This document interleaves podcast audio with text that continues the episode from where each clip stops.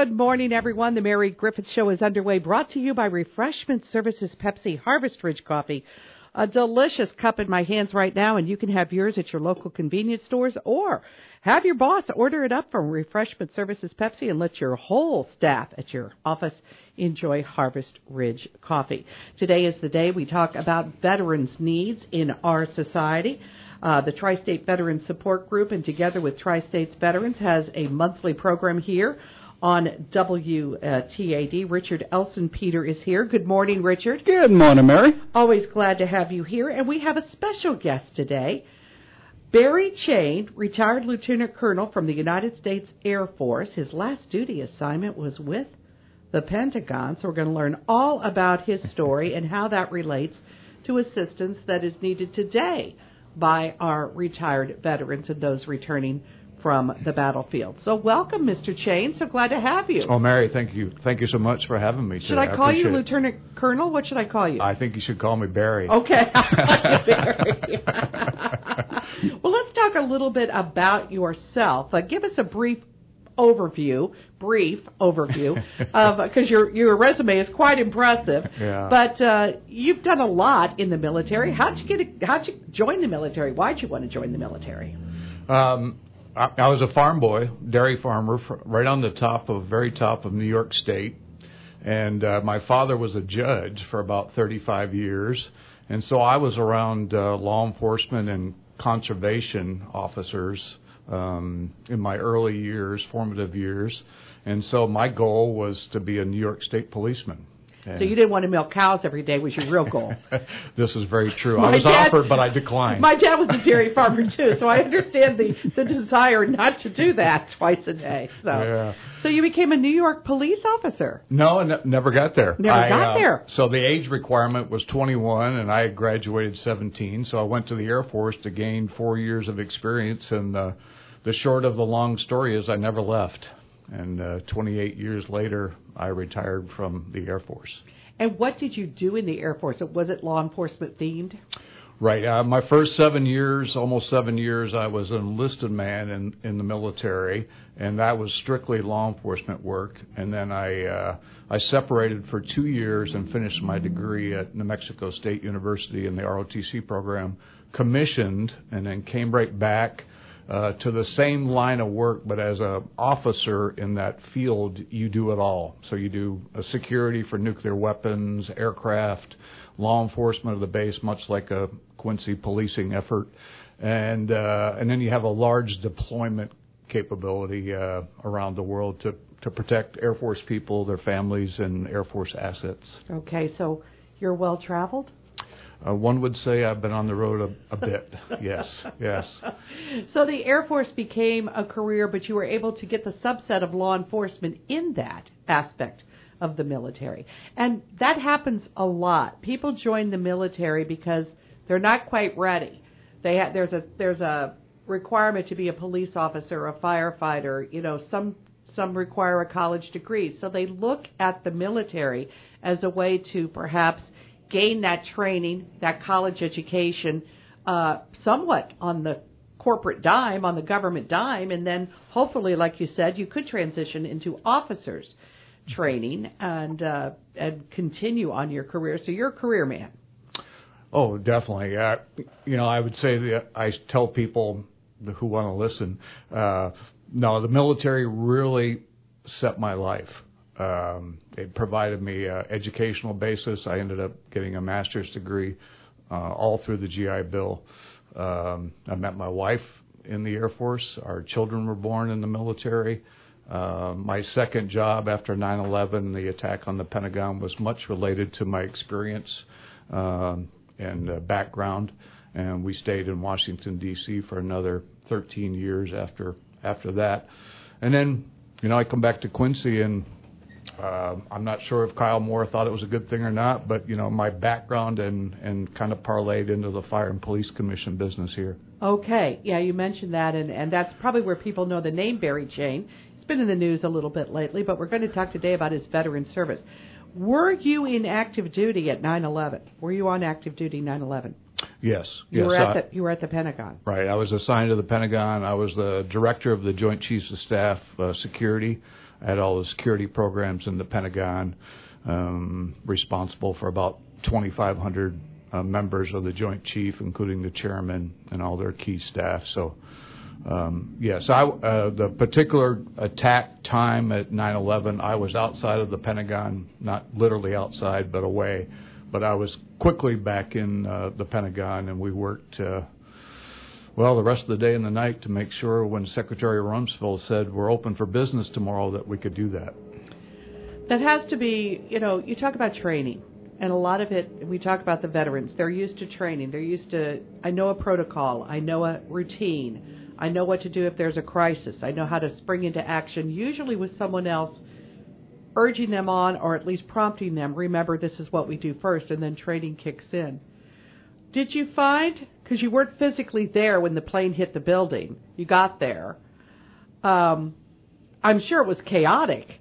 And of course our nation was threatened. We didn't know if that was the beginning or the end, we didn't know what was happening. I mean, the Pentagon now we know in hindsight, you know what happened, and the plane went down in the field in, in Pennsylvania, but you didn't know if there were going to be 20 other attacks or if that was it. So, what kind of goes through your mind at that point in time? You've got to take that chaos and get very focused very quickly. And of course, being with security, obviously you have to make sure that the people that are running our country from a military aspect, many of them are there in that building. You've got to make sure they're safe, including Secretary Rumsfeld, who pretty much was out with his jacket off and his shirt sleeves rolled up, carrying stretchers. Mm-hmm. Did you tell him that was a bad idea, or do you not tell Secretary Rumsfeld anything?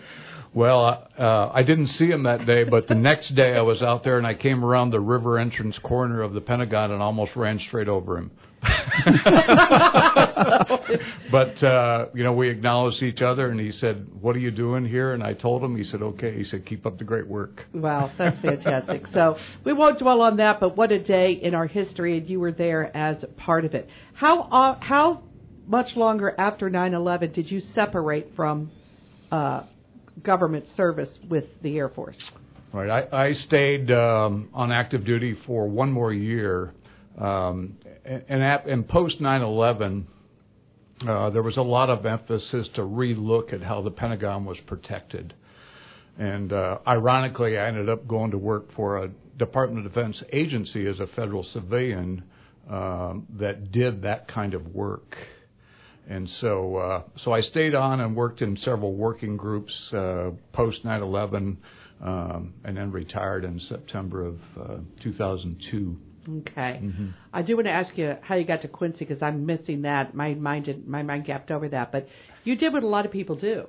The government often has private people uh, that they hire to, uh, you know, uh, give uh, guidance to the military. As ex-military, many of them are ex-military. You go from taking orders, although I'm sure they valued your opinion, but it wasn't like what Barry Chain said. What, Lieutenant Colonel Chain, whatever you want to do here, well, how how empowering is it? we, they still do whatever they want, but how empowering is it to tell some people that uh, maybe you've always wanted to tell there's a better way to do this, that there's a better way to do this? Um, yeah, as I as I transitioned to my civilian job, um, it was you know it was a beautiful setup, if you will.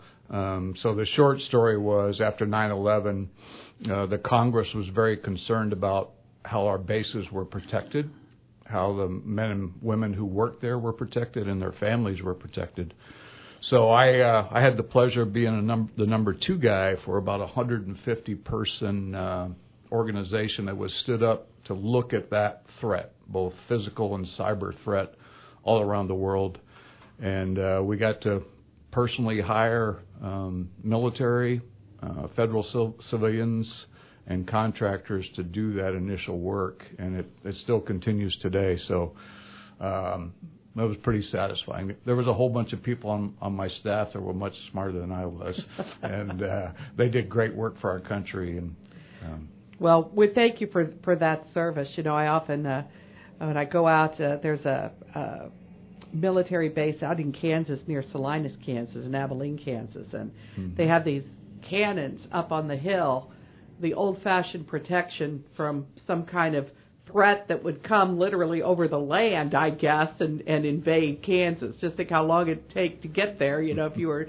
the Chinese or something, even if you dropped in. And I think to myself when I see that, it, it's almost as as um, archaic in a way as having a, a cavalryman on his horse up there scouting for Indians, because now we know that the way that people can attack our country is so insidious mm-hmm. that used to build these bases out in the middle of nowhere thinking that some kind of isolationism would kind of help you and protect you. But with the bombs and the threats we have today, there is no place where you can hide from the enemy, is there?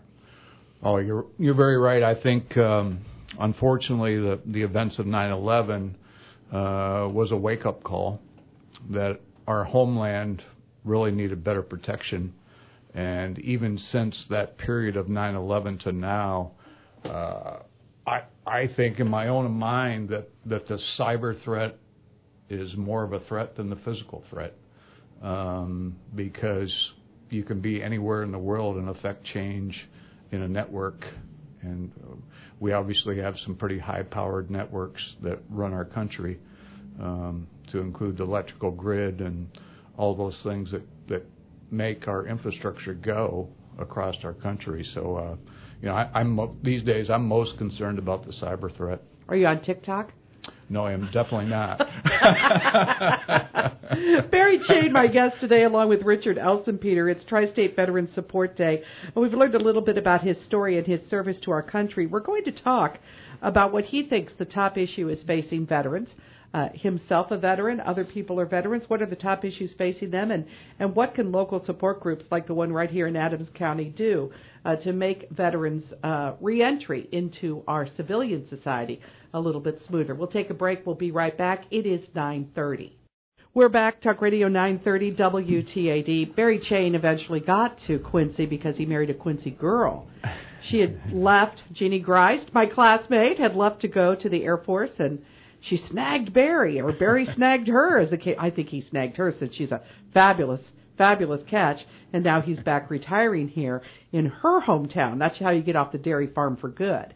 Is you come back to Quincy. Well, your your life story is is incredible, and I've enjoyed learning a little bit more about this. But let's talk now about Tri-State Veteran Support. You seem to be. Uh, healthy, happy, wise, mentally stable. Of course, you can't always tell by looking. uh, what do you think uh, is the major veteran issue that confronts us in our area? Because you lived, you know, in D.C. where there's a lot of military personnel. Then you retire mm-hmm. someplace like here, where, you know, first of all, it's rural. And second of all, you don't know that, you know, not everybody walking around, you can't assume they're all related to government work. Right. It's very unusual, yeah. Right. So what's the biggest uh, problem facing our veterans today here in the Adams County or tri-state area?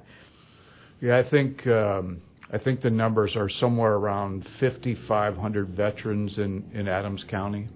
Um, so I, probably the uh, the biggest challenges are is to make sure that uh, veterans know uh, how to get services. Um, so obviously they can go to the Illinois Veterans Home, to the Veteran Service Officer, and and get those kind of uh, VA benefits that they're authorized to have. Um, but when you step aside from that, uh, many of them and their families, for whatever re- reason, need some additional help. Um, so I think that's where our group as the Tri-State Veterans Support. Uh, I also serve on the board of the Tri-State Warrior Outreach.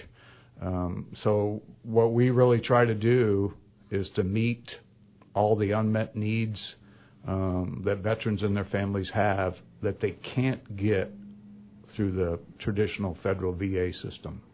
Is this where things like Wounded Warrior Project? We hear a lot about these private not-for-profits. Some of them have received a black eye uh, in recent years because some of the money wasn't necessarily spent to really help that many people. A lot of it went to administration and high-priced people overseeing the funds. So it's kind of hard sometimes as an average person to know who to to donate to. But are you in touch with these private not-for-profits? We hear like Wounded Warrior, et cetera, hear about them coming in and building homes for people or making adaptations or providing extra care with mm-hmm. specialty care that maybe they can't get at the mm-hmm. VA. And, and frankly, you know, our VA big hospital is so far away. You know, some people would not be able to access that. So, are those things uh, happening here? Right. I, I think there's um, so you have two choices of, as a veteran here. If if the clinic can't serve you here in Quincy for the tri-state veterans who come here, then you uh, you're likely going to be seen at Iowa City um, or Columbia at the VA hospital there. So there's there's methods to get veterans to those two locations. Are there methods to transport them to those two locations? There are. There is a, a bus service um, that goes that I know for a fact goes from here from Quincy to Iowa City. Um, on, on a somewhat routine basis, yeah. Right. So you they know when the Quincy people are coming, so they get their appointments on a Tuesday or whatever that is. That that right. happens a lot. So you know we keep talking about this, Richard Elsenpeter. How mm-hmm. how can you not know when you separated as a lieutenant colonel from the United States Air Force? They just said, Jane, job well done. Now we'll never hear from you again. I mean, did you did you have full access to and your wife too? Although she didn't have a career like you did, but did you understand fully what was out there for you, even at the lieutenant colonel level? Did you understand what was all out there? Yeah, I, I think you don't uh, fully understand it until you have to go touch it and feel it. Until you need it. Right. Isn't that one it. of the problems too? Right. You don't pay, you're just worried about getting out and what you're going to do next. And you had yeah. a job next, you know, that was very high power and very intense. So until you get sick or until you need something, you mm-hmm. don't think a lot about it. There is the physical time frame disconnect that works against veterans. Mm-hmm. I think one of the pluses, though, uh, for military service uh, is that all of the services have a transition program. So uh, if you're separating after your four years of service, or in my case, when you're retiring, um, you have a transition program. So various entities, for instance, the one we're specifically talking about is the Veterans Administration. So there's a whole program where they come in and tell you, quote, how to fill out your disability uh, claims if you have any, how to process those kind of things, what's the timing of that paperwork. Uh, but, you know, I will say there's a lot of things quote thrown at you in a very short period in transition. And oh by the way you're you're trying to sell your house. You're trying to get your kids enrolled in the next school they're going to go to. You're looking for employment. I mean so there's a lot of things that are competing for that old uh, small knowledge base that i have up there. So uh, um, so I, I think um, whenever you relocate which is also part of that transition is uh, finding the services you need at that location, particularly here in this area in the tri-state region, is so important to your well-being. And and you know, um, there's no greater honor than serving your country.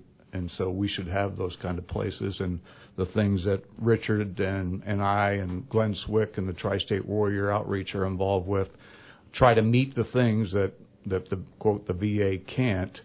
And I always tell people, um, in both our tri-state veteran support and what uh, Glenn Swick does with the Tri-State Warrior Outreach is 100% of the requ- funding requirement goes to the veteran.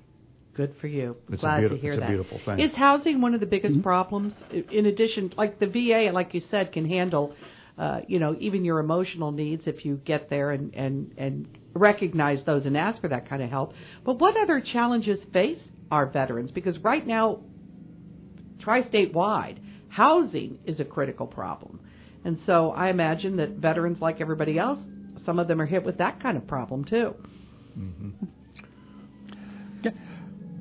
To build a little bit on what Barry had said, is there are some great programs when veterans are transitioning out, uh, and they really, really are trying to get veterans the information they need. However, since they are going nationwide, whenever you get out of the military, you go nationwide they can't tell you everything you need to know. They just give you the generalized idea of what you should know. And then when you get back, the military is very, very good at telling veterans or telling soldiers what to go, where to go, what to do, how to do when they're in service. So veterans don't really have to worry about what you know what services are available because they know they're surrounded by that while they're in. No matter where they're transferred to Scott Air Force Base or Arizona Yeah. or the Or- Pentagon, what it, the PX is going to be there. th- What you need is going to be there. Right, and there's somebody there that can tell you where to go if you need to go someplace. When you get out and come home, even though they've given you that really great packet of information, all of a sudden you are alone. There is no orderly room to go to. There is no first sergeant or commander that you can go to and ask where I need to go. So you are on your own to kind of find those services. And that's what Barry was kind of um, talking about, the Warrior Outreach or the Tri-State Veterans or the Together Tri-State Veterans or any of these other, the VA clinics and things like that, is to get the veterans the information they need. So we, uh, that is our goal um, as You've done a veterans, great job, is to really. try to get that information Yeah. out. And I know that in the past, well, I've known you for a long time, Richard, but I mean, you've really ramped up this effort in the past years of, you know, having programs like this, having PSAs. I mean, it is a matter of trying to reach people. And since you you don't get notified when somebody who's a veteran moves in, you have to find them or at least make yourself so a beacon that they're able to find you. Uh, Barry Chain, are you doing? Are we doing enough here locally to to make that happen? And especially, we do talk a lot about people with physical medical problems and emotional medical problems. Are we doing enough? It's lovely that we have a clinic here and a brand new one, and you know a bigger space and everything, but just having the clinic there doesn't necessarily get anybody to walk up to the door. Right, that's always the challenge. I think um, if if we have a veteran or a family member out there that that has a need and they're not getting the need, then then we're not there yet. Right. If you're Uh, if if somebody doesn't know about it, you you are not completely successful Right. despite all your efforts. Right. So I think, but the positives are, is I think, you know, in warfare you say you, you have a, you know, four or five prong attack, you know, so you don't, you don't want to put all your eggs in one basket on how to try to satisfy a veteran's needs. So I think the things that Richard's um, started, you know, our Veterans Resource Fair, you know, not a sprint, a marathon. We've incrementally improved that effort. Uh, the services that we had um, this last October at the Kroc, um, you know, we had 50 plus uh, veterans and family members who come. So that's a real positive step forward of educating um, veterans on what's here, what's available, and um, I I think you know those are all good steps in the right direction. And come coming back maybe to the kinds of things that we do to help veterans um, that quote the traditional VA cannot. So we have we have folks that are in need of help with mortgage for a month. Uh, housing, in other words, housing. their car broke down. Car broke down. Um, they need they need some um, uh, automobile repair, those you know those kind of things. So I mean, there's several things that we help. Um, I think in Tri-State Warrior, we've averaged um, in the last eight years somewhere around eleven to twelve thousand dollars that we've supported multiple veterans with in, in various uh, funding amounts. Um, um, so those those are really good news stories. Well, Yeah. it says, I know with Barry and the Tri-State Veteran Support, uh, because of some of these great opportunities or grants that are out there, uh, and I have to say I feel very blessed in so many times with grants you have to look for the grants and apply for the grants. Uh, I have some great connections uh, with these organizations that will call me or send me a text and say, Rich, apply for this grant. We're, you know, we want you to apply for this one. Uh, so we apply. And last year we received 10, three $10,000 grants for uh, food insecurities uh, within the area. So we received all three of those. We were last year in 2022, we gave out $30,000 in food insecurity grants, uh, you know, cards to veterans within the area uh, to help them with that food insecurities. So just things like that, you know, re- short term. So many times with so many government agencies, you apply and then two, three months later, you may get an answer. Well, it said if you're having trouble, if you're having an eviction My notice, rent is due. Thank yeah, you. yeah, is yeah. My rent's due on Tuesday, um, and I'm going to be evicted if I don't get it paid. You know, we try to take care of the of immediate needs you know, in a very quick fashion, where a lot of times with government agencies, it may take two, three, four months to get an answer. We try to do it you know, within hours or days. It's always a problem for everybody because, but it, in the United Way is the first one to say, ask early, ask early, you know, don't wait till the crisis. But you can speak of the mind of military people. You don't want to really ask for help. So you almost do you know they're going to delay until the very last moment because they think there's a way. I mean, you've been mm-hmm. in command. You know that plan A didn't work. Okay, now I'm going to try plan B. Well, by the time you get down to plan D, it's imminent that this is that this is going to happen and and failure is an option in the civilian world and so people do have food insecurity they do have a homelessness problem so just letting them know that there's somebody there that cares about them and will help them and not judge them is critically important to them asking for the little bit of help before they get in so much trouble that they need a lot of help. Well, you and I have talked on this um, program before that veterans are very self-reliant. They, I'm strong, I can take it, I can hack it, I can deal with it. I, you know, I don't need help, I can do it. Um, until they can't. So, you know, one of those things that I think Barry and I um, are very, very, uh, you know, in tune with is trying to get the information out to the veterans. Where can they go for help? Who can they ask for? And not necessarily being able to take care of that ourselves, but guiding them to where they need to go to get that help. So if it's the VA clinic, if it's Blessing Emergency Services, if it's Warrior Outreach Program, if it's Tri-State Veteran Support, if it's the United Way, Salvation Army, but guiding them to where the services are. We're talking today with Richard Elsenpeter with Barry Chain, retired uh, Lieutenant Colonel in the United States Air Force. We're back, Talk Radio 930 WTAD. My thanks today to Richard Elsenpeter for always bringing me a fabulous guest.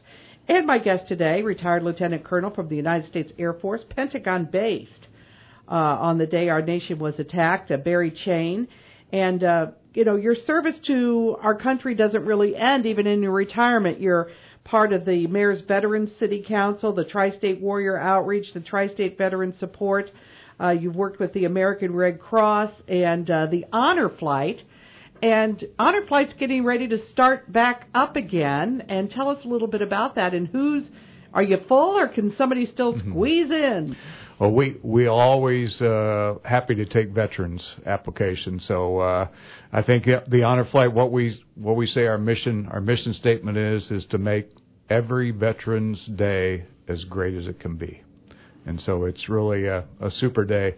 Yeah, we're um, our first mission is going to be out of Hannibal High School on April 6th, and uh, we're going to get up early that day. We're going to leave about 3:15 in the morning uh, bus to St. Louis and then spend the day in Washington, D.C., uh, touring uh, veterans' monuments and memorials.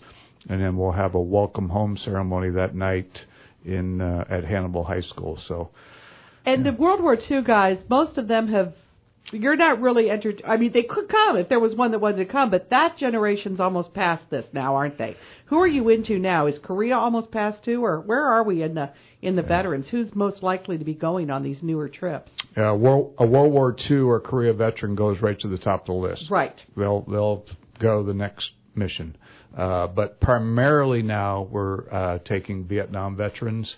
And then uh, the board decided a couple months that uh, a couple months ago that we needed to extend our eligibility years.